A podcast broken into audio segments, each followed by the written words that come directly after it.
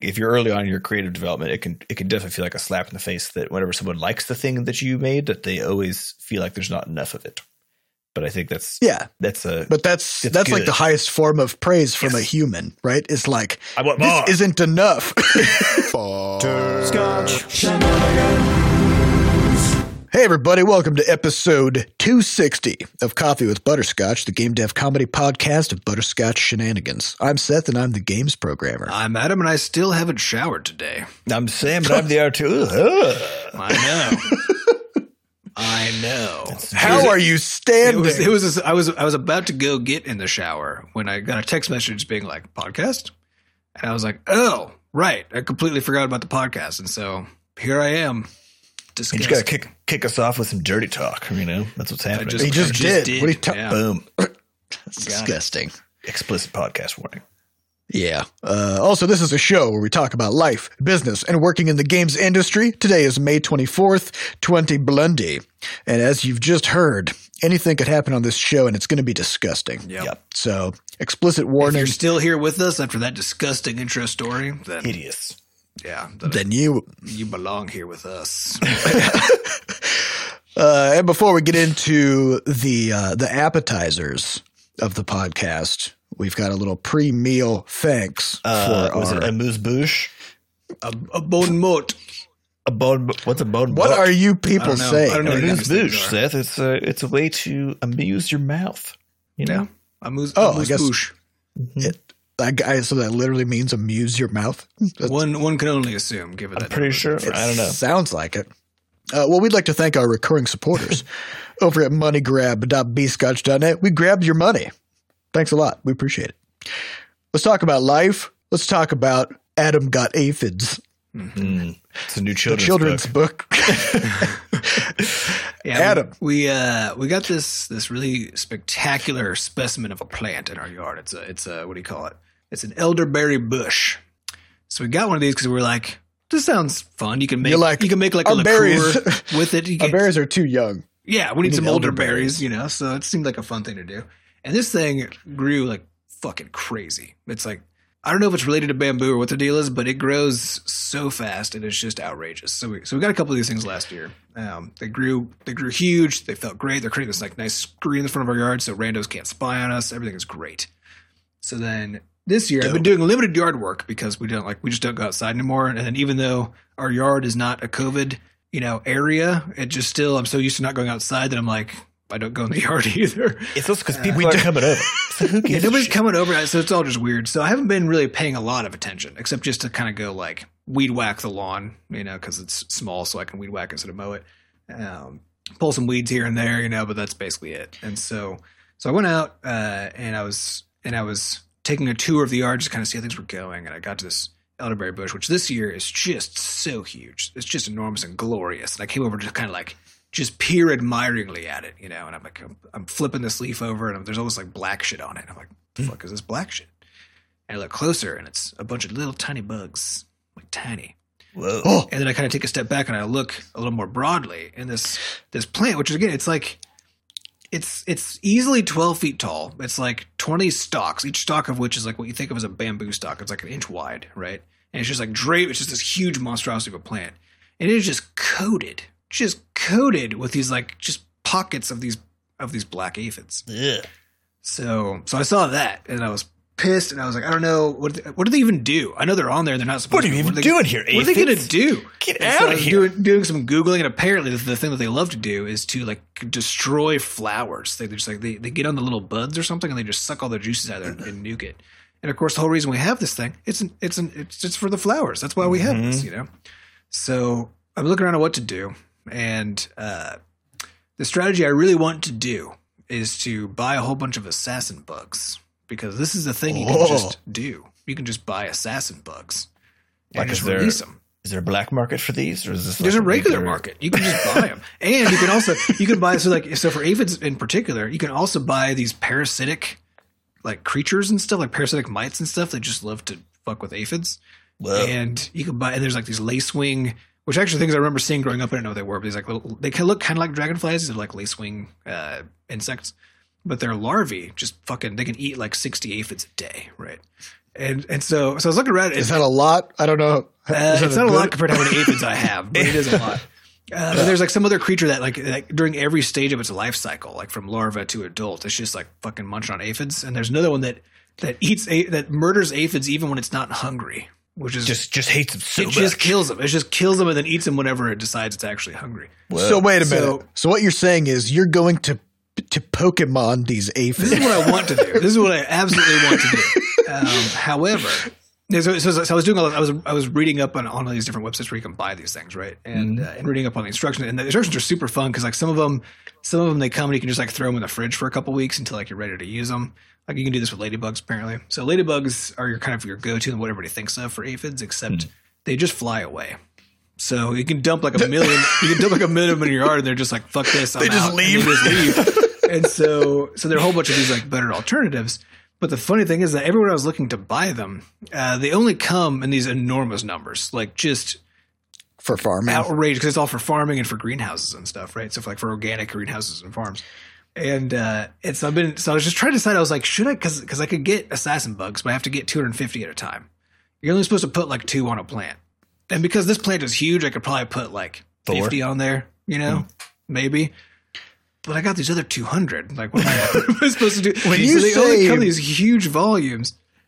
When you say put them on there, uh, I'm imagining you just like hand plucking an Oh assassin. no, man! bug. No, they come in all these different varieties. So some of them, so depending on the kind of bug you're getting, some of them come as as like pupa, right? And then you got to let them hatch. It's like the the lace wings; they come as little pupae, and then you wait until you can see them moving, and then you go put them out. Like you just like have a little card, and you just like shove the card in the plants that you want or something, and and then they'll go like they'll go you know migrate throughout your yard basically. But if you wait too long, because they start hatching, like in a container, then they just start eating each other because they just love to eat other bugs. You know, Whoa. So- it's uh, but then if you get ladybugs, you get ladybugs as adults. But then your goal there is to like have them stick around just long enough that they mate because their babies are the ones who eat all the. All the aphids. Ah. So there's like all these different strategies, and, and like and they were talking about how to have like a, com- a complex scenario where you have these like four different kinds of bugs that all eat aphids plus a whole bunch of other things that you don't want, and like when when you put them out, and then like how you treat the plants when they get out. So I was getting really excited. Man, about doing it. you're you're walking right into an old woman who swallowed a fly. Yeah, exactly. scenario. That's exactly right. Because because the one I want the most is mantises because you can just buy mantises too, Mm. like a hundred at a time, which is fucking awesome. But the problem with a mantis is that they just eat everything. So they'll, Yeah. be eat, they'll be eating all your good bugs too. You know? So you have to get these like they're like they're also they're these tiny parasitic wasps, just like little tiny guys, and they just like go kill all the pests that you don't want, and you don't even see them because they're like they're like a Weird. a fifth of an inch long or something. So I learned a whole bunch of really cool stuff, and I wanted to go just buy a fuckload of interesting murder bugs and put them out in the yard Just set them loose. and just let them loose. But they all like every as I was reading the instructions for all these, that, that they were so complicated, like what to do, and I was so simultaneously excited, but also I was looking at one of the other options for controlling aphids because also I don't want to poison the yard because I, I want to. We like having a nice ecosystem with lots of bugs, Yeah. and I don't want to put anything out there that'll kill other bugs, you know. So. But the other solution is is to literally just take a, like a squirt bottle and put a drop of a drop of dish soap in there, and then just spray the aphids because aphids are soft bodied, and so it like it just it like melts their skin a little, like just enough that they just kind of die. Whoa. And then another solution, which is you throw flour, like like literally just flour, on the plant, and then apparently they get constipated from eating it, and then just die because they're constipated. and so These are all terrible ways to die. These are terrible ways to die. but they or you- deserve it. or you can't poop to death. But so now I'm left with this conundrum now, right? Because I How do could you want to do your murder, Adam? I could go order all these amazing murder bugs, right? Just amazing at 500 to 1,000 at a time, and just like have the yard just filled with murder bugs, right? Which is amazing. A good- a Sounds really important question is: Do aphids scream while they're being murdered? Because you're going Oh, to have yeah. a lot of there's going to be a A lot, of, out a lot of aphid scream. Mhm. I mean, I hope so because I want Just to like that little tiny, like tinny scream, you know. There are enough of them that if they make any sound at all, I will be able to hear it. That's true. So yeah, so what do I do? slaughtering Do, do I take the easy route where I can just literally right now just go outside with a squirt bottle with a little bit of soap in it and just spray them all and be done? Or, or Do you do the Do I order several ever? hundred dollars of murder bugs that are all amazing, way more than I need, and throw them all out in the yard and hope that there aren't any negative repercussions, and that hope that this actually works two to eight weeks after I do this. I think you need you need to weigh this against your your five year plan. Uh-huh. You know, because like if you squirt them with soap and then leave, like you're done now. right? Yeah. You, you've done it. It's done. You just squirted it. Uh, you're good. As soon as you go down this murder bug route, you know, fast forward five years from now, your neighbors are going to be calling the police because you've got crocodiles and shit in your Mhm. yard, Mhm. and the cops are going to yeah. come and they're going to be like, "You're going to be like, what? Why? And I'll just, I'll just be be like, have you ever seen this book? The You'll be like, Swallowed a Fly. you know aphids." you know, aphids. so it's a Yeah. long story. Yeah, controlling your ecosystem is a uh, it's a dangerous It's a fragile path to thing. go down. Yeah, because you're, was you're just a also- person. You can't Dangerous know. person. I was very disappointed though because in seeing all of this, I got really excited and I was like, "Are there murder bugs for mosquitoes? Because if there are, I'm Oh, I'm gonna yes. order them. I'm gonna Yep. buy them." Nope. No. Somehow, somehow, there are bugs that murder everything. Right? No, you need Every kind of bats. bug. There's a bug that murders it, but you have to have whole mammals Yep. to eat mosquitoes. An entire mammal. You can't just go buy a mammal. Spiders you know? don't. I mean, Spiders can't. Kill. Spiders get mosquitoes, right? They do, but not in yeah, not in bulk. Not like you know? not in a targeted way. Yeah, Yeah, yeah. and yeah. plus, now you got webs everywhere. that's you true. know? Yeah. There's some collateral there. Which I'm mostly okay because I like spiders, but they can only catch like a few hundred, you know, a, a night or whatever. But a single bat can eat like six thousand fucking mosquitoes in a night. and in fact, has to because it has to to stay alive. so huge. So you could build one of those bat houses in your. Are there any yard. bats left? You know, Yeah, there's like the twelve. Yeah, Did you see some bats? Okay, Mhm. All right, maybe I'll do that. They're Yeah, coming build out. a build a bat house. Build a bat house for your mosquitoes, and then unleash a wave of murder bugs for Yeah. your aphids. But I mean, how much? So you just kind of see where that goes. But just it seems like so much more fun than regular gardening. You know, where you're just like, I gotta go pull a weed or you know whatever. But you're just like, hmm, what kind of murder bugs can I? Well, now you've basically got a Helm's Deep sort of Lord of the Rings situation going on Yep. in, Yeah, your, exactly. in your yard. Yeah. So, Gondor calls okay. for aid. The mantis. So That's just So sort of this an FYI. This is letting everybody know. If you got any aphids, just know you can buy at least six different kinds of murder bugs to control those things. just know you got options. You got options depending on the level of fun you want to have and money Yeah. you want to spend. Um, because it is a lot cheaper to put one drop of soap in a spray bottle. as far as immediacy and efficacy, that sounds like the way yeah, to go. that's apparently the way to go. But I'm just not. And also, you'll have uh, real about it. clean leaves afterwards too. Yep. Yeah. Real so that's another another plus. Yep. Well, this has been Adam got aphids. So a new a new sub podcast. a new a new podcast within a podcast. Mm-hmm. Adam got aphids. Let's see how his murder ecosystem is going. All right. Uh, and Adam and Sam, you guys both were playing a bunch of Terraria this weekend. Yeah. Terraria, uh, as we discussed last week, had a big update. They added like a, I think something like 1.3 trillion new items to the game. about right. You know, They kind of they Um, did sort of a, just a general uh, a general overhaul. So, uh, and I think the thing that I noticed immediately was that suddenly everything felt more alive because there was a lot more animation. So there's Oh, wind, and wind makes things blow. You know, it's like Yeah. all the banners that used to get and stuff. Now the banners all like flip. So if it's a windy day, and, and weather's a lot more intense and interesting. So there's like violent thunderstorms and stuff. Basically, like I would say the the overall moodiness of the game has gone way up, which is great. Yeah. Also a lot So- more music, like a lot more music. Yeah, but I also the I always liked I always liked the music in Terraria though. It's Yeah, very it's good. chill, just like for yeah. They did a good job of, of setting the mood with that music, but they, they took it up a notch and they kind of re they redid everything and also added a bunch of new stuff. So I will say that the so the uh, the whole everything is animated thing is funny because it's actually not animated. They're just using a shader to sort Yeah. of like push things around pixel by Yep. pixel.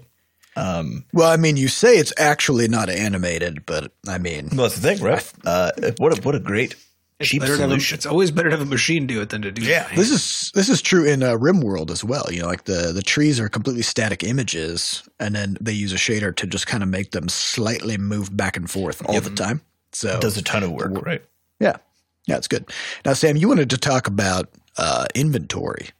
Yeah, so that, well, that was my sort of my big takeaway from getting back in there. You know, we uh, in the in the case of the original Crashlands, uh, one of our things was, you know what, inventory management sucks. We're tired Which of is it. Don't true. Deal with it. It Which does is suck. true.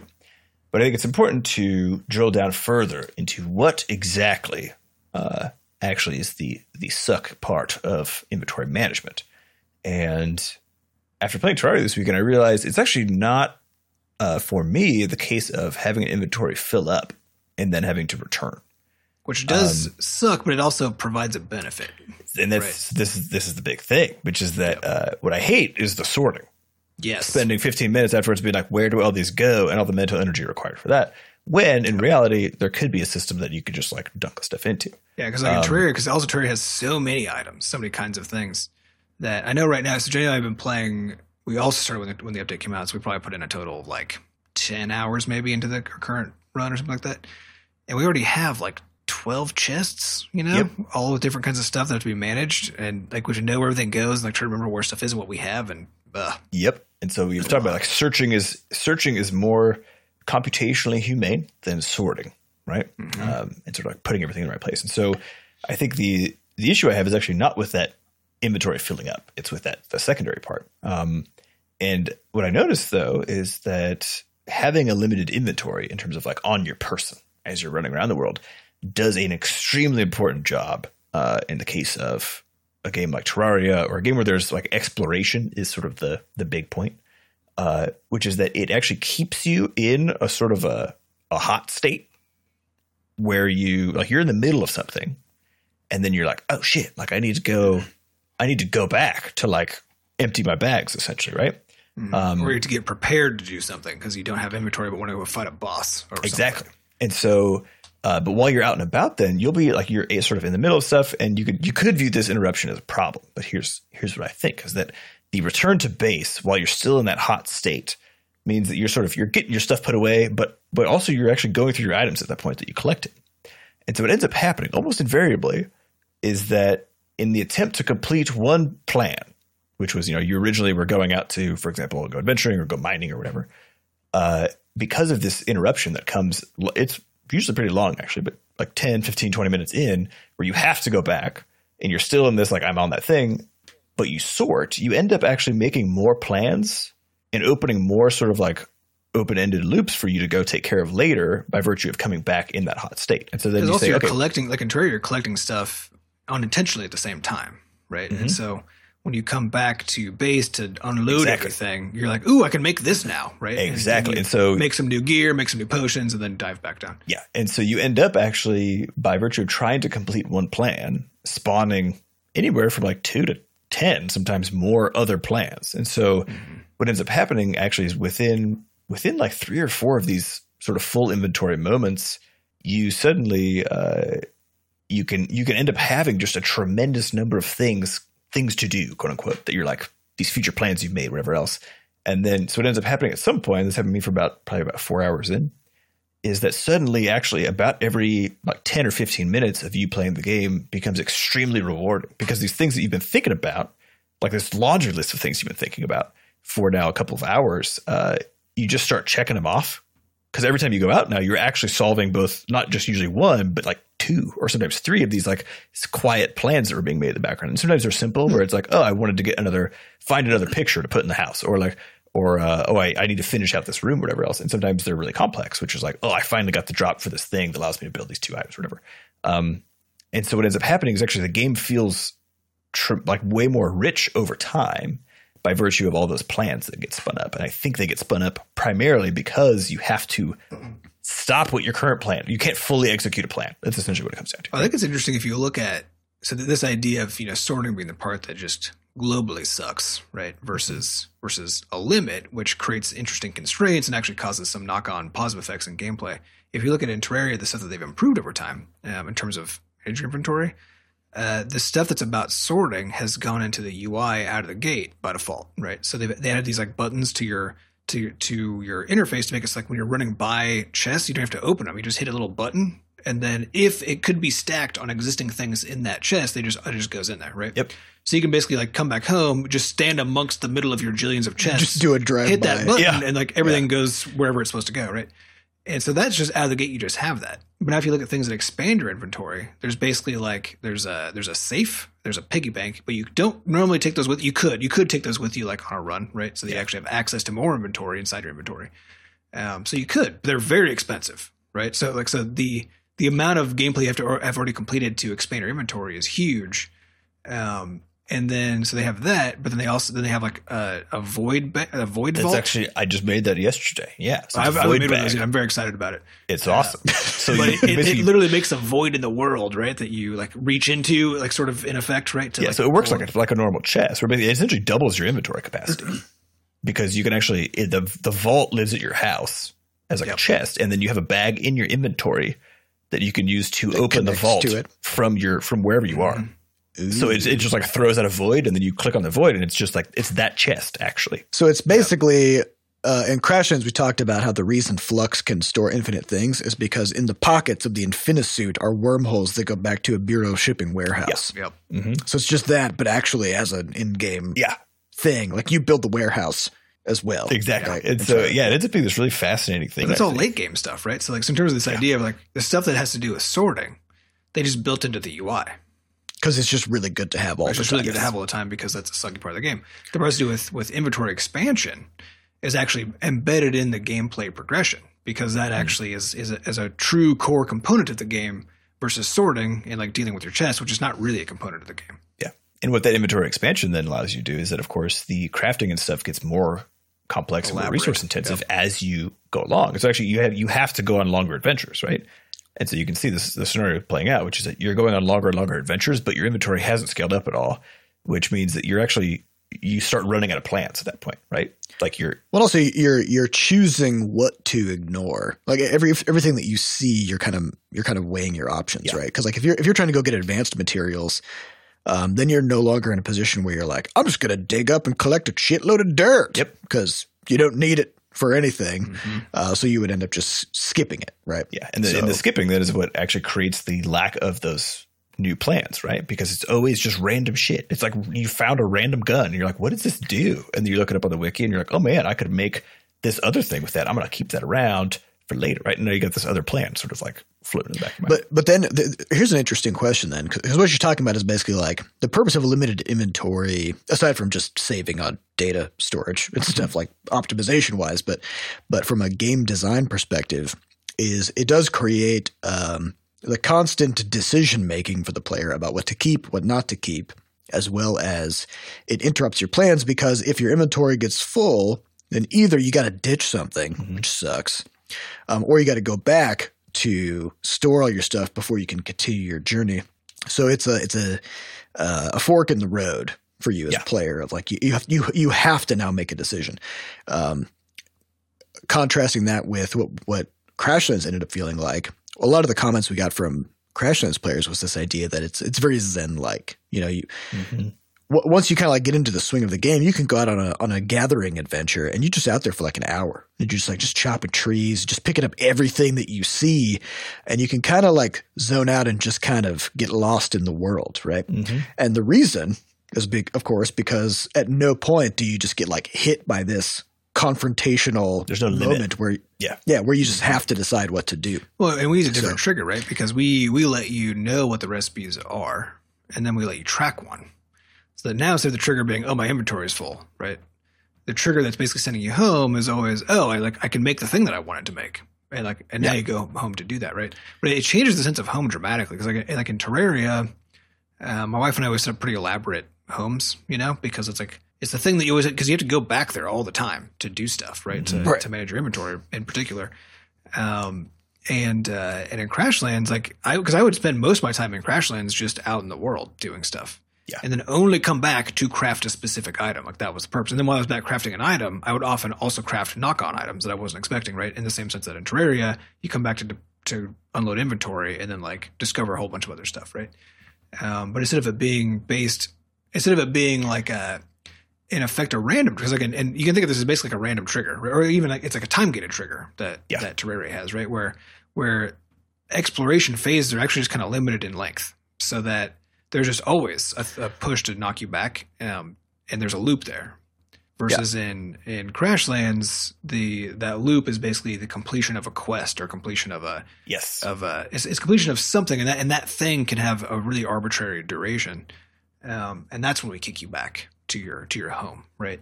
And so it's way less frequent. It changes the meaning of what it means to go home, right?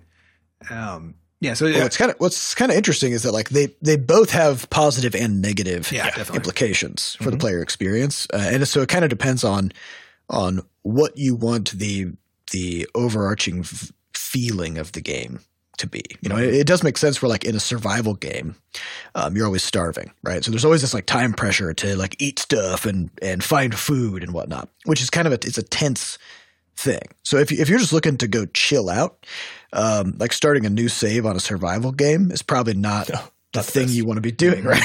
No. Uh, but it but but playing a game like Crashlands is actually great for for like a chill session, just because you can just if something attacks you, you just leave Mm-hmm. and you just pick up everything you see, and the quests are goofy, you know. Um, and, and Terraria is somewhere in the middle. Well, I think, yeah, but there's another sort of weird uh, secondary point there, which is actually that in a game like in a game like Crashlands, moving around does not generate items that fill up your inventory, versus in a game like Terraria or Minecraft, where you you dig to do stuff, basically. right. Uh, You're actually you're just constantly filling your inventory. Yeah. what you do. Uh, and so I think there's Right. actually there might be an interesting middle ground here, which is to to have your to have your home base essentially be the infinite storage space, where once you get back there, yeah, you dump your items in. Cool. There's Mm-hmm. And like a reason. sortable. It's a, Fully it's a thing that has a has a search bar. You know, it's Mhm. sortable. You can, you can move stuff by categories. everything you want. But then when you're out and about, we actually do have a limit on it um, to make it yeah. so that you actually sort of get a little bit of both. Because the reality is, like in Crashlands, if you're just harvesting log trees, you wouldn't fill up your inventory. Yeah, You wouldn't. unless, because, unless like, we they stack. limited the stack size, which which, Which they I also always- tend to do. But I also yeah, because I hate that. But also that was one of the other things that they removed in Terraria is like the stack sizes are, It's now are way 999. higher. Yeah. it's way higher on everything than it used to be. yeah. Yeah. But yeah. Yeah. So so all, all of this is is to say we're thinking a lot about Crashlands for reasons we'll talk about in a little while.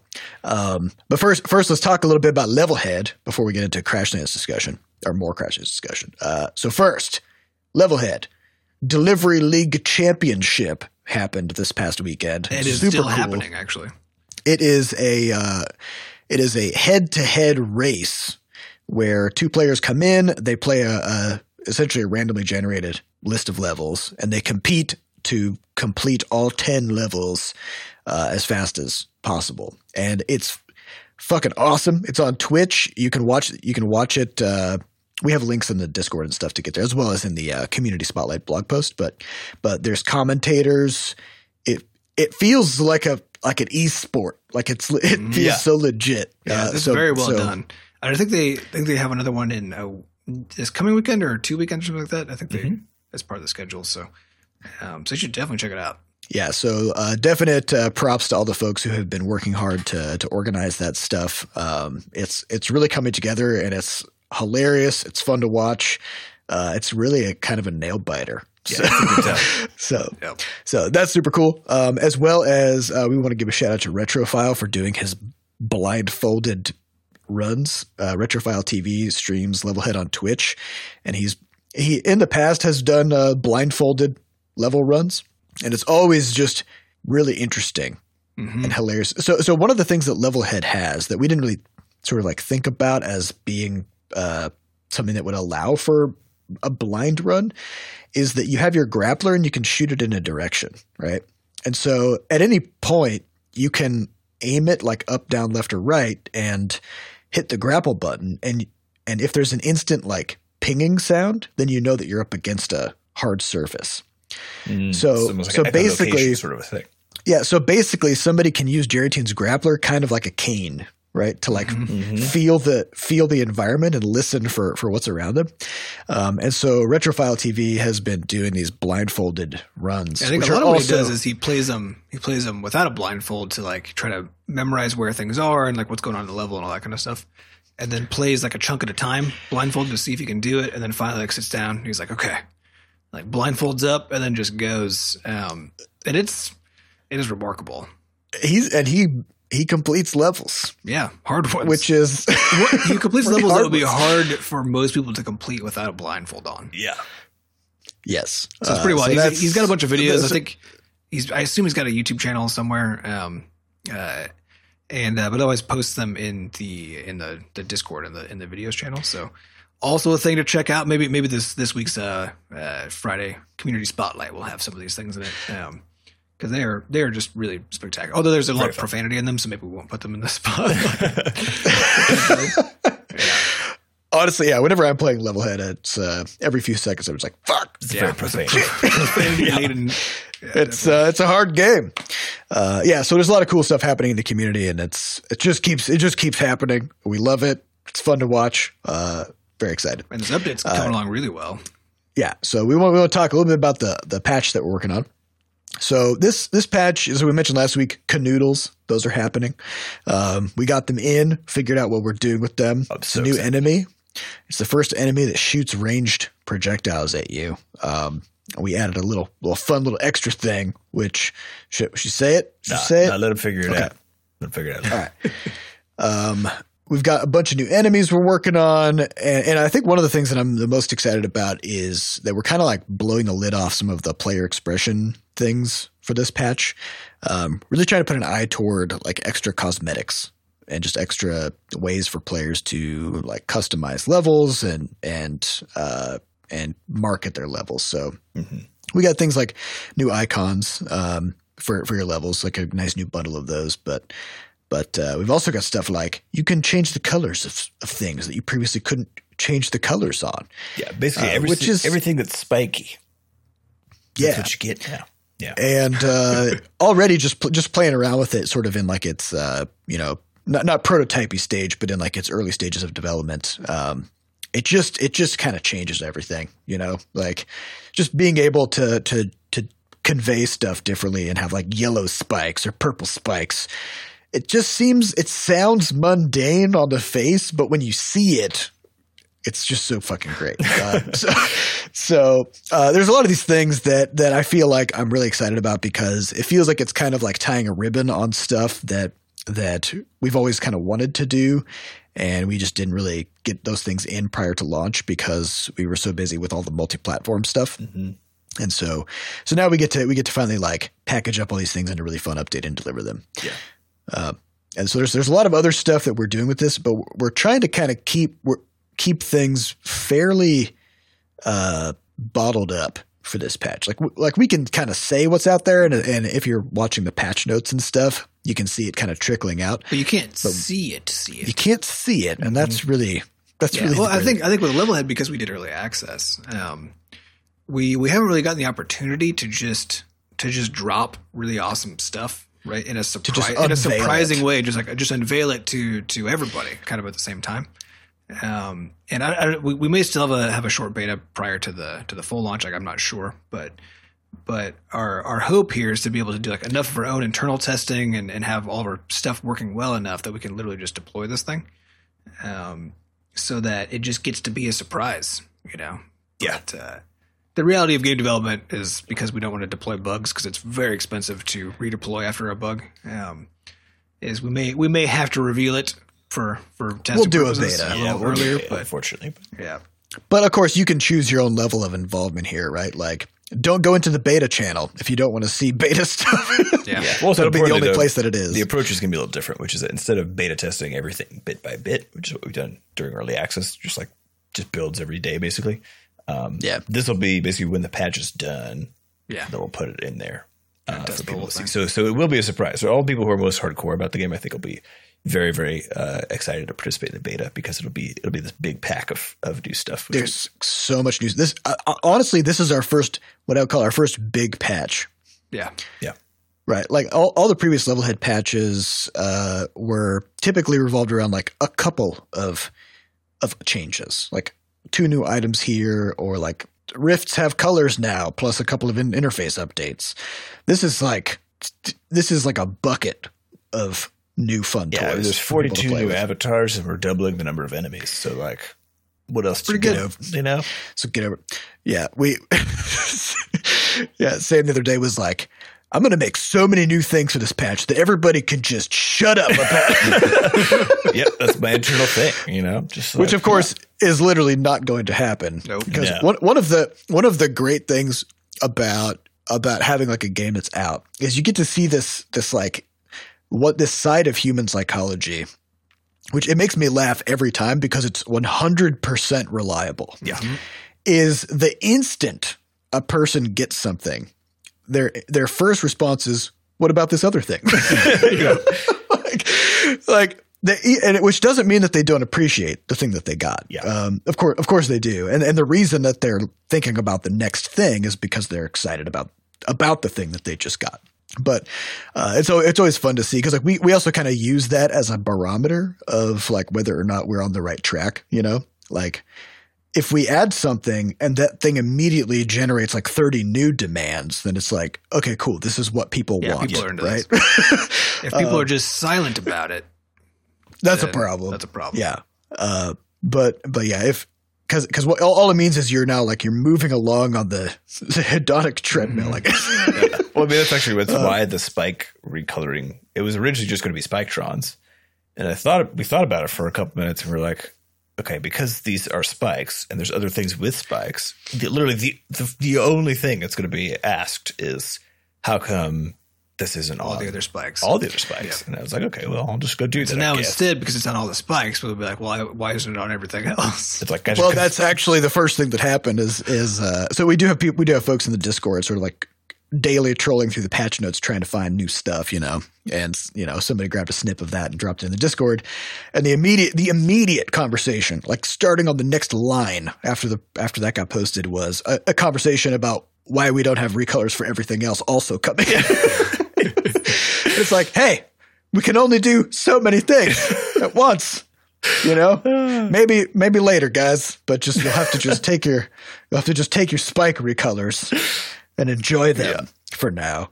Uh, but yeah, I mean, it's it. I think there was a time in the past where I would find that frustrating, like de- like deli- delivering content, and then of course the immediate conversation is is about how like there should be more.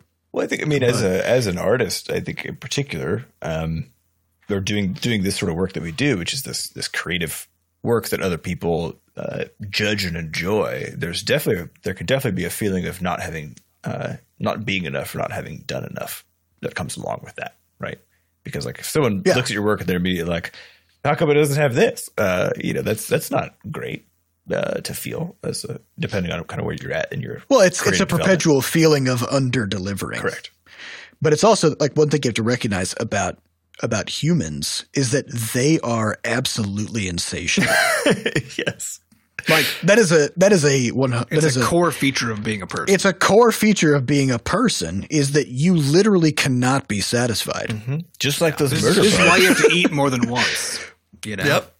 Yeah. Yeah. This actually happened the other day. So Diane and I have been making uh, pizzas, and actually Diane has been making them because like she usually doesn't bake, but she uh, we got, we got some pizza dough from a, of a neighbor down the block, and then we made a homemade pizza. And Diane was like, "Oh my god, I need this."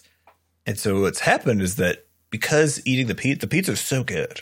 Right, just so good coming out of the oven, and like we Yeah. load this thing up, so it weighs like seven hundred pounds. Like it is just a fortress. It's hardly a pizza at that point. It's like there's a cracker on the bottom of a pile of good stuff, right? I mean, that's what a um, pizza's supposed to be. Right. And so what's happened now though is that because the pizza's so good, we'll eat it. We'll eat the whole thing, right? So each of us has half of a pizza essentially.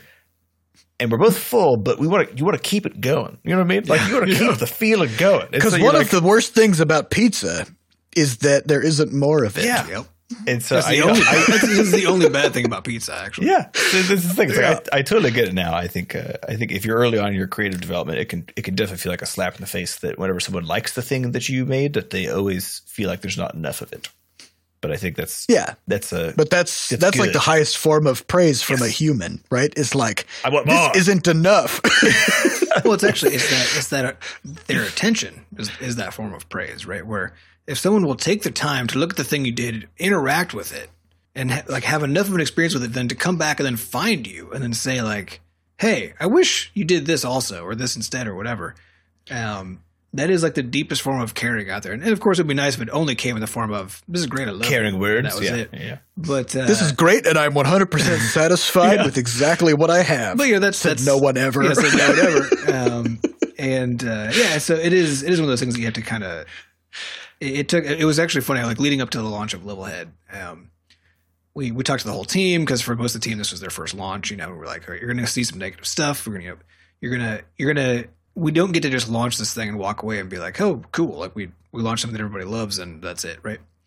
And uh, and we got everybody prepped, you know, for it, and then, and then we did the launch. And and I was reading some of the reviews and stuff, and it was funny because like I was expecting to have to do some mental work to to to sort of dust off the negative effect of somebody being like of a, a reviewer saying they didn't like the game for X, Y, and Z reasons and whatever. And uh, and I had none, but there was zero. Like I read these negative things, and I was just like. Oh, that's funny, you know, because like, because I would, because I would be amused at, at the at how wrong like the the author of the, the post was, or I'd be amused at the, the logical leap, or I'd be amused that somebody would say like everything is great except for this one thing that is really minor, actually. But because of that, four out of five stars when they really like otherwise would have given five, but there was this one little thing, you know, which implies which like, apparently is the there's always going to be of the experience. Yeah. uh, because yeah, right. and it just so I could just be kind of amused at this stuff actually, but it's taken it's taken all seven years or whatever of of us doing this stuff to to end up in that mental state.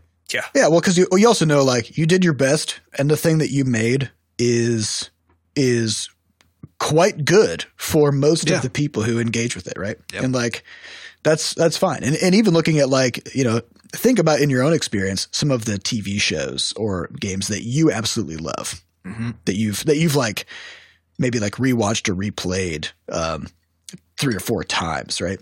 Go look up reviews for those Oh yeah, there's negative Because- reviews over the place. because there will be people who absolutely hate them, right? uh, e- even though it may be like for you personally, it might be like a cornerstone of one of your hobbies, right? Well, it's the same thing Um, just even you as a person, because because we're here talking about this, you know, reading people disliking the things that we made, right? But we just like all kinds of stuff that other people made, and like so Oh, that's fine, right? It's just part of it. Not everything is, is for everyone, and and Yep.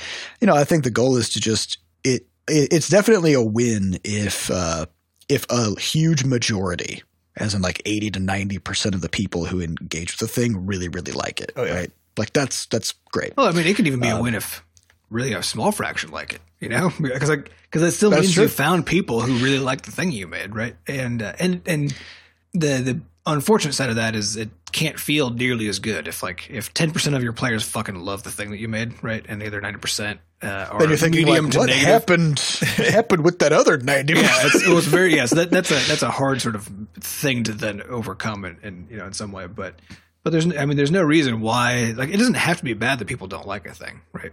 Uh, No, it's just it's just a fact. yeah, and it doesn't it doesn't have to be bad that most people dislike a thing because there are all kinds like there are infinite hobbies and interests out there that are only interesting to to tiny tiny minorities of people, Mhm. right? And and everybody else around that sometimes are assholes and actively like hate it because they can, you know. But uh, but it doesn't make that thing actually not something worthwhile to the people who are into it, right? So it's like it just doesn't matter how many people hate it as long as there are people that like it, and it does matter from a business sense, definitely. But from but like from a- an emotional, from an emotional sense, sure. trying to get to that point where you can be really excited about the people who are into a thing, um, and because like the ability to create something that other people love is fucking amazing. You know, Oh, yeah. it's a really cool thing to be able to do and to be able to pull off.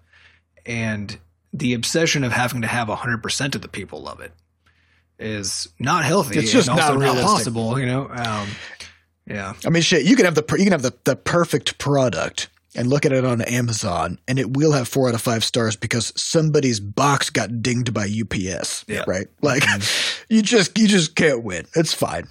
Uh, all right, now we were, I think, going to talk about Crashlands two, but you know what?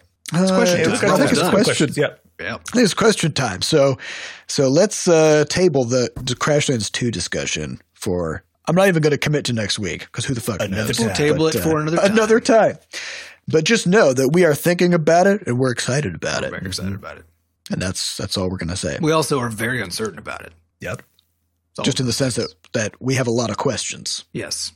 About what it's going to be, what it's going to be like. Uh, all right, so these questions come from our listeners over at podcast.bscotch.net. Our highest upvoted question comes from Butterscotch Atheist, who says, How does your build pipeline work? How does it handle multiple consoles where the game itself is fundamentally different? Please bless us with insights. Okay, so this, I'm going to. This is not a short question, so how do we answer this shortly? I'll, I'll just I'll just tackle this question about the idea of like the game being fundamentally different across multiple consoles. right, because it's not. Um, yeah, so so instead instead of getting into the technical details about like how the build pipeline happens, basically the thing you have to know about this is is the concept of configuration management. Yep. Okay. So this is a this is a, a concept where essentially we can flip the game into a different configuration. So it might be like in the Google Play configuration, it might be in the Nintendo Switch configuration or the Steam configuration.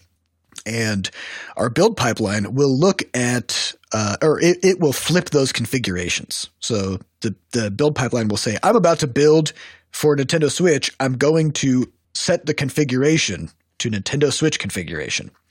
Uh, then the game itself in the game's code will will check what configuration it is in When And it, it will- and it will do different things. So uh, if it says like I'm on the Nintendo Switch configuration, so I'm going to use the Joy-Con like controller manager at this point in time, as opposed to I'm on Steam, so I'm going to look for controllers this way, right? So it's really it's really pretty simple, which is it's just it's just changing the game between different configurations, which are like different versions of the game, um, and it just does different things. Yeah, the hard part isn't the build. The hard part was coding up all of those things to work on the different platforms in the first place. Like that's that was where the trick came in. And then after that, it's just if else statements. It's like if you're on this platform, do this, otherwise do this other thing. And then having the game, having the build system, just be aware of which of the states it's supposed to flip the game into. Yeah. Mm-hmm. And so one one of the traps that a lot of early developers will get into is not using configurations and instead putting themselves in a situation where they have to remember stuff. Right. So they'll be like manually turn these things off, turn these on. yeah, these they'd be like, statements, "Ooh, I'm about to make an Android build. Let me go into my initializer object and change the variables that need to be changed in order for it to work on Android." yeah, don't Um, that. do do not do that. Instead, you just set up a configuration, and then the game will say, "Hey, since I'm on Android, here's the things I'm going to do." Mhm. Right. Um, so yeah, it's a, it's a pretty straightforward concept, uh, and once you get it, it's it's becomes much easier to uh, to handle all these different platforms. Yeah, I think you also could take it further because we also have a dev configuration that is set up to only talk to our development server and only to allow access by staff and like and and and to do extra logging and like just to actually upload those logs somewhere and that kind of thing because Yep. you don't want to do that normally, but you also don't want to have to remember, oh god, which thing am I on? Let me turn this one off here and on here or whatever, right? Um, and so configuration man- management goes past making builds and actually becomes part of your development pipeline. Yeah, and and it makes it so easy once you Yep. get it. So definitely do that. And uh, I, I don't know how a lot of other uh, engines handle this, but in, in They Game all Maker, have it. Ev- Everything has configuration. they're all going to have it. Um, yeah, in Game Maker, they have a section in the resource tree called configurations. You just right click it, you make a new one, Boom. and now you've got it. Piece ends up, ends up in a drop down list. So you just pick the one you want. All right, now next question comes from Beaky Baba Boob, and this is gonna get this is gonna get deeper than I think probably he anticipated. We'll just see about that. His question is, his question is, how many typos do you each make per day? How Hmm. many typo? Wait, ty- okay. So typos is in baked in or a typing mistake that uh, that may get resolved. Because when it comes to like, because if we're talking keyboard accuracy, right? Mhm. Uh, many. Yeah, Because you I make a lot. A lot. The I thing make a is, lot of 'em. because you hit so many damn keys, right? So even if you have like 96% accuracy or something, sounds great. Sounds fantastic. But if you hit 100 keys every minute, you fuck up once every ten words, basically. yeah, Every every sentence is fucked up if you have ninety six percent accuracy. yeah. just kind of a lot, right? So, yeah, I think uh, as far as typos, yeah, just constant, constant typos. I think It's a constant stream of typos. yeah, Yep. that's all I got, Seth. I don't know, I don't know what deepness you're you're going for here. If it was like All the right, now- deeper part of like you type something you shouldn't have even typed, is that where you're going? No, well, here's the thing. Uh, accuracy is far more important than people realize um, when it comes to typing. So there's a website called Keybr, key key.br, right? Yep. I think Um, it was a keyboard. Keybeer.com. I think it's Key, keybeer.com. keybr.com. K E Y B R dot. Yeah. Um, there's also a website that I I use called TypeRacer, where you can you can race a car against other people by typing a passage. Maybe we So, should like, do you- a game jam with a type racing game. We did make one once. Oh yeah, We made a The typing game. Moon man. that might have been running. before my time. I think that He had like time. he just was windmilling his legs, and you would have him run. It was Oh no, test, that was not before my time. Yeah, I it was to that. test out that animation engine. Yeah, that was typing very games weird. are that was very typing games are fun to make. Uh, but uh, one thing that you will so I, I'm I'm on a, a quest to try to reach 150 words per minute uh, typing. Um, currently, I'm averaging at like 119 with uh, with 99% accuracy. Okay. But one of the things that I know is is I'm, so I'm using a, on TypeRacer. You can watch your typing speed over time as you go through a passage, and my typing speed is is actually close to 150 words per minute. baseline. But when I but with that one percent error rate, every Yep. time I make an error, my speed drops to 50 Mhm. right? Like like as I am as I am backspacing and trying to get back to the right point to then figure out where I am and then retype. And so uh, when it comes to to going really fast, it's far more important to simply not make mistakes. Yeah. And if you're and if you're trying to learn how to type fast, don't focus on the speed. Just focus on the error rate. And this and this and this is where I think the the deepness comes in Mhm. right? Because this is this is the philosophy of test driven development. Mhm. You know, this is the philosophy of DevOps. This is like the idea of It's reduce errors first. Errors are extremely expensive. Yes. Errors are so much more expensive than anybody could ever calculate, uh, and they have so many invisible costs. Um, and so, so the the lesson from typing is the same lesson that comes into everything, which is you don't make typos. Do everything possible not to make typos, uh, and then everything else will just fall into place. So that's what I have to say Poetic. Very about nice. how many typos do you each make. Now, the now to I actually do really question, kind of a lot make a and game now. what's that Type Adam? race- I do kind of really want to make a type racing game now for some reason. Just like We could we could jam one out. Yeah. of games are so fun. In It's like a We could, ridiculous. day. we could do a web one. There's like a bullet hell one. I think it's on Steam. It's like an Exorcist sort of a pixel priest yeah? game. Or, yeah, it looks pretty incredible. So I was thinking about getting that. Maybe I'll, maybe I'll crack yeah, it. it's probably a niche. Probably a niche. Talk, talking about niche games is probably probably right up there. Um, Mhm. You know, it'd be just dope. as a fun thing to make, I think it'd be super fun. it'd be really interesting if uh, if there's a typing game that's actually like a fully featured game, but you didn't have a mouse. Okay, and so like if you wanted to click on a button, you actually had to type the words on the on the button. Like the, just the way that you navigated through the entire game was Right. just typing all the things. yeah. You're like, I want to quit, you know, or like you want to pause the game, like you type the word pause because Yeah. that's what you want to do. And if you want to click something, uh, you just actually type click on the, the thing, which is weird because you're just typing. Uh, but you know, all those old uh, text-based MMOs and stuff like that. I mean, those are those are typing games. yeah. All right, next question comes from Kip Nail Zoncloud, who says, "Uh, hey, hey, Uh, hi. this doesn't have to go on the show, but I was But watching anyway, turns out. I was watching Seth's stream game, and his mouse and mouse to keyboard speeds are quite high. And I was just wondering what kind of mouse and keyboard he uses, or you all use. Mouse, Sure, it's been and asked mouse before. to keyboard, meaning like how fast you move back and forth between using a mouse and using a keyboard, or I guess. probably. Um, he says, longtime Crashlands and Quadropus player and podcast listener, first time stream watcher, and I'm excited about the stream game tutorial. I need my keys to go clickety clack, just like the B Scotchers. I think it comes from playing MMOs more so than it does from any specific.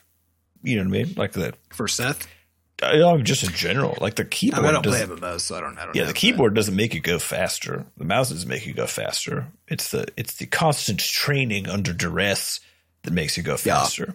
So there's also there's a website called uh, that I've been using for my art stuff, which is called uh, I think it's mouse mouse point accuracy or some something like that. It's literally a clicking game. So they put up these little dots on screen. You click them, right?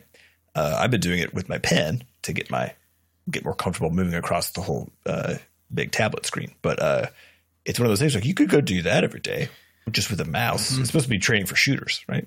Uh, to get really good with, with clicking around. But it's it's also just good if you're using a computer a lot, which most of us are. Yeah. You do that. Well, Well, yeah. do you But think it's- it's the I tech? think- Well, I think No, the- it's not the tech. It's not the tech in the sense that like you can use any old mouse and any old keyboard and honestly like as much as i love my mechanical keyboards and will never go back because it feels better it is not faster No. it just isn't it sounds faster though. It's it got more sounds polish, you know? faster and it feels better and i think the fact that it feels better can make you end up faster because you're just enjoying the experience more and it feels a So you- clunky and You use it more because you enjoy it more. yeah Which so it's just a better experience. So it's like so, so you, it's not it's not faster in the sense that like the keyboard isn't magically faster right? It's just your experience with it is better so you can end up being faster. Um, i think my least favorite and when it comes to speed like we, we all just type a lot like a, a fuckload and we all care about it enough to have tried to get good at it but i think also it's just from just sheer amount of doing it. Um, like we've all we've all written lot huge huge swaths of text here and there and you know we all program or, or whatever constantly so there's just a lot of practice. Um, but I, I will say the thing that I hate is mouse to keyboard movement. Yep. Hate it. Yep. Uh, the transition is the transition is just because, and I think I think this is one of those things that if you if you're a lot slower at your keyboard and slower on your mouse, you wouldn't even notice. You wouldn't even notice this time loss, right? But when I'm trying to program and I, I just like need to get to another spot and I have to like take my hand off of the keyboard and grab the mouse and put it somewhere and then get, back, I can feel just how severely interruptive that is to being able to actually do the work, and I hate it. And so my solution has been uh, to use.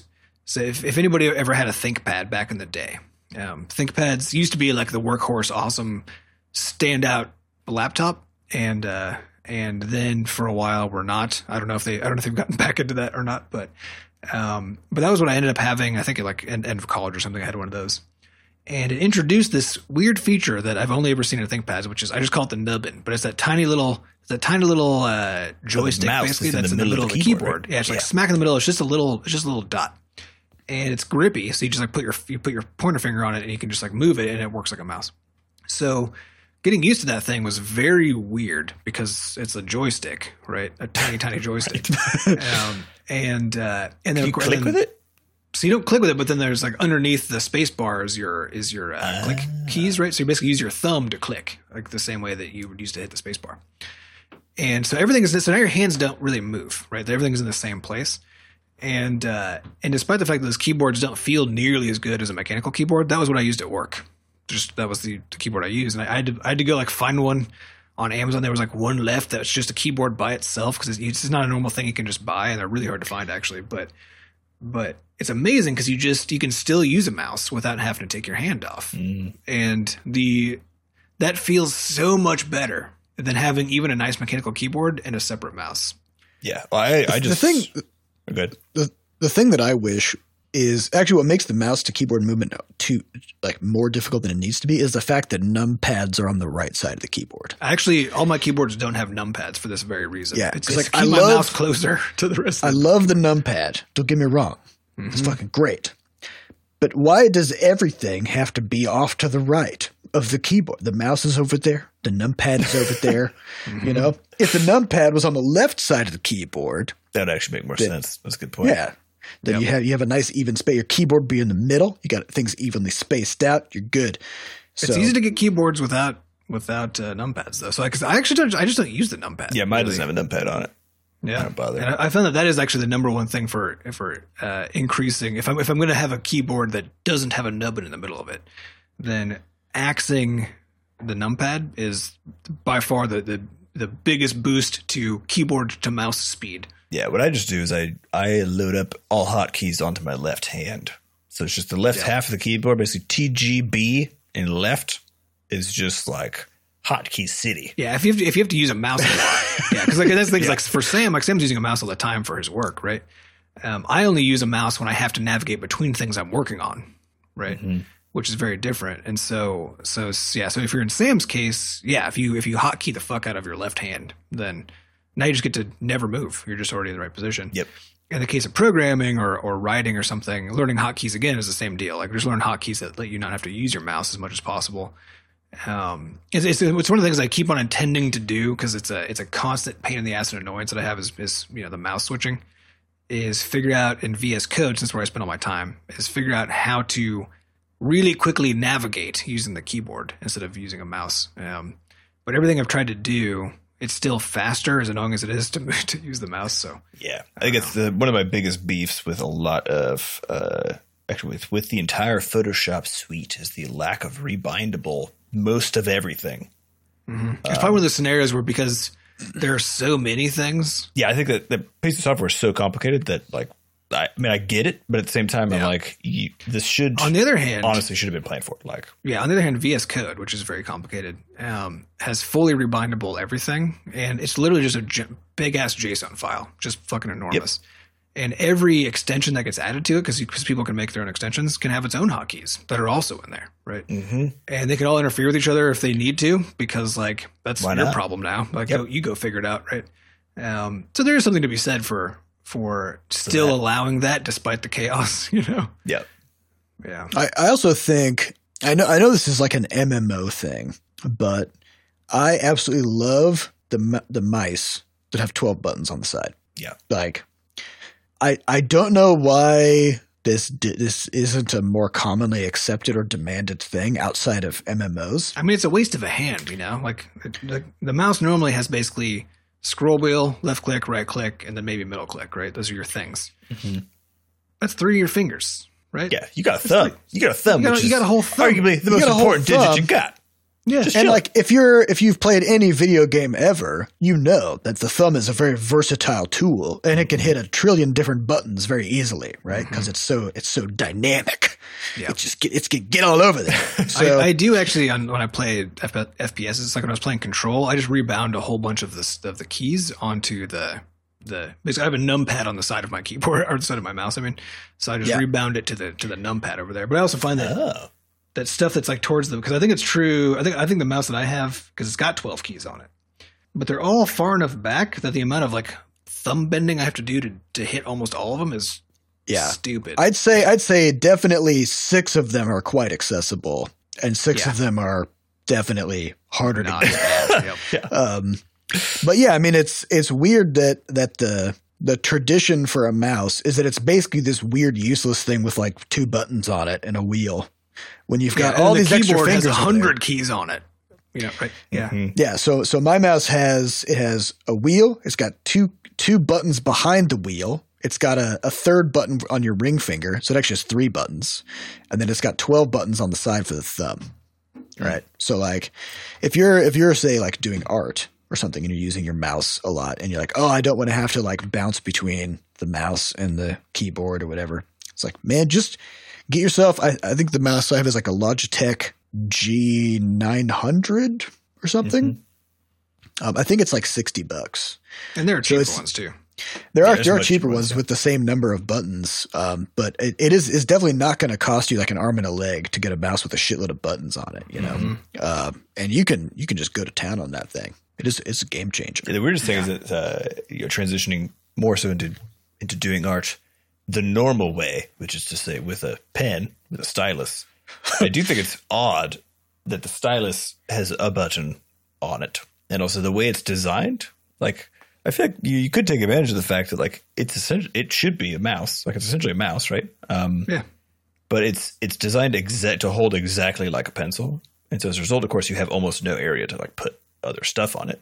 Um, but I could totally see like more of a like more of a chunkier sort of a boy that you're using in your hand, like more like a wedge Chunky um, boy. that actually has buttons on it because like there's there's just one damn button on this thing and clicking it is almost impossible because of the shape of the thing. So you're drawing and stuff and then like you you just click you just click this little tiny I'm showing Adam stuff there's a little tiny button here and like it doesn't my hand's not even on that thing most of the time because the whole thing is perfectly cylindrical. So I'll just pick it up and then the Yeah, you're button's over there right. right?